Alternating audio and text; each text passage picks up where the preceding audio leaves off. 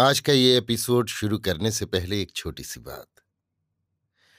क्या आप भी अपना पॉडकास्ट बनाने की सोच रहे हैं? तो एंकर ट्राई कीजिए। ये पॉडकास्ट बनाने का सबसे आसान तरीका है। नंबर एक, ये फ्री है। नंबर दो, इसमें कई सारे ऐसे टूल्स हैं जो आपको अपने फ़ोन और कंप्यूटर पर रिकॉर्ड और एडिट करने की फैसिलिटी देते हैं। नंबर तीन, आप अपने पॉडकास्ट को डिस्ट्रीब्यूट भी कर सकते हैं, जिससे इसे स्पॉटिफाई और दूसरे प्लेटफॉर्म पर सुना जा सके। तो डाउनलोड कीजिए फ्री एंकर ऐप या विजिट कीजिए एंकर डॉट एफ एम पर अपना पॉडकास्ट स्टार्ट करने के लिए। ये तो थी एक छोटी सी जानकारी, और अब शुरू करते हैं एपिसोड का सिलसिला। तो आज के एपिसोड में लीजिए सुनिए आचार्य चतुर्सेन शास्त्री के लिखे उपन्यास वयम रक्षा महा का पांचवां भाग प्रलय, मेरी यानी समीर गोस्वामी की आवाज में। मसीह से लगभग बत्तीस सौ वर्ष पहले ये जगत विख्यात प्रलय हुआ था, जिसका वर्णन संसार की सब प्राचीन पुस्तकों में है। इस प्रलय का वर्णन हमारे ब्राह्मण ग्रंथों तथा पुराणों में तो है ही, प्राचीन पर्शिया के इतिहास लेखक जेनेसिस ने भी इस संबंध में बहुत कुछ लिखा है। ये प्रलय संभवतः वर्तमान मेसोपोटामिया और पर्शिया के उत्तर पश्चिम प्रदेश में हुआ था। पाठक यदि नक्शे में ध्यान से देखेंगे तो उन्हें पता लगेगा कि पर्शिया का ये भाग दक्षिण में फारस की खाड़ी और उत्तर में काश्यप सागर से दबा हुआ है।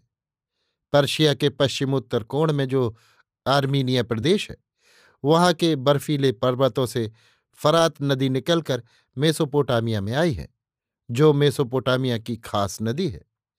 ये नदी बहुत बड़ी और विस्तार वाली है।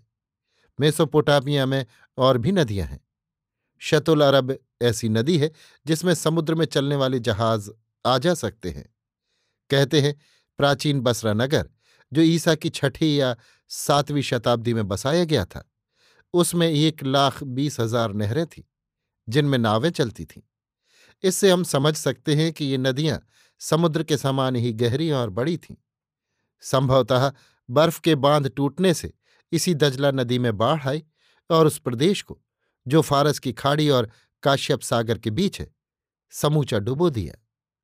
इस भूस्थल में कुछ ऐसे स्थल थे जो समुद्र तल से अठारह हजार फुट तक ऊंचे थे। वहां संभवतः जल नहीं पहुंचा, परंतु वृक्ष, वनस्पति और मनुष्य, पशु, पक्षी इस देश के भी नष्ट हो गए। पैलेस्टाइन का वो भाग जो फारस की खाड़ी के पश्चिम दक्षिण है, समुद्र तल से केवल छह हजार फुट ऊंचा है। वो सर्वथा जलमग्न हो गया और वहां के सब जीव जंतु, वनस्पति नष्ट हो गए।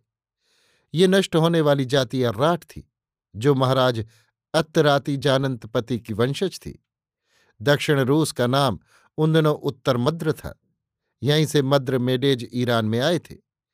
उनके वंशधर महारथी शल्य मद्रपति महाभारत संग्राम में सम्मिलित हुए थे। इस प्रलय में सारा ईरान जलमग्न हो गया और वो मृत्युलोक बन गया। उस प्रलय का कारण वहां के किसी ज्वालामुखी का विस्फोट था। ज्वालामुखी के विस्फोट से बर्फ की चट्टानें टूट गईं और दजला नदी का उद्गम, काश्यप सागर और फारस की खाड़ी, इन सब ने मिलकर ईरान को जलमग्न कर दिया। काश्यप सागर प्रदेश का एक स्थान बाकू है, जहां अब भी पृथ्वी से अग्नि निकलती है। इस अग्नि दृश्य को देखने सिकंदर भी गया था। ये अग्नि दृश्य संभवतः उसी ज्वालामुखी के विस्फोट का अवशेष है। शतपथ ब्राह्मण में तथा मत्स्य पुराण में इस प्रलय की जो घटना वर्णित है, उसमें लिखा है कि मनु के हाथ एक मछली मत्स्य लगी, जिसने उसकी रक्षा की। इस मत्स्य का भी इतिहास सुनिए।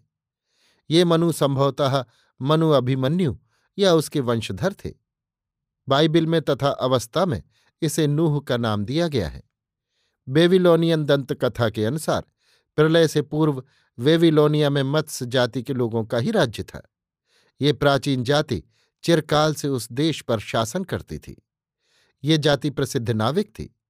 प्रलय के समय मन्यु ने इसी जाति के किसी नेता की सहायता से अपने परिवार की प्राण रक्षा की होगी। मन्यु ने सुशा नगरी बसाई और उसे अपनी राजधानी बनाया था। पुराणों तथा प्राचीन पर्शिया के इतिहासों में इस पुरी के वैभव का बड़ा भारी वर्णन है। ये प्रसिद्ध नगरी बेरखा नदी के तट पर थी, जो उस काल में सभ्यता का केंद्र थी। संभवतः सुषा तक प्रलय का जल नहीं पहुंचा, फिर भी नगरी प्रलय के बाद उजड़ गई। बहुत लोग मर गए, शेष उसे छोड़कर चले गए। इस उजड़ी हुई नगरी पर धूल के स्तर जमते चले गए। कालांतर में ये स्तर पांच फुट मोटा हो गया। अभी आप सुन रहे थे आचार्य चतुर्सेन शास्त्री के लिखे उपन्यास वयम रक्षा महा का पांचवां भाग प्रलय, मेरी यानी समीर गोस्वामी की आवाज में।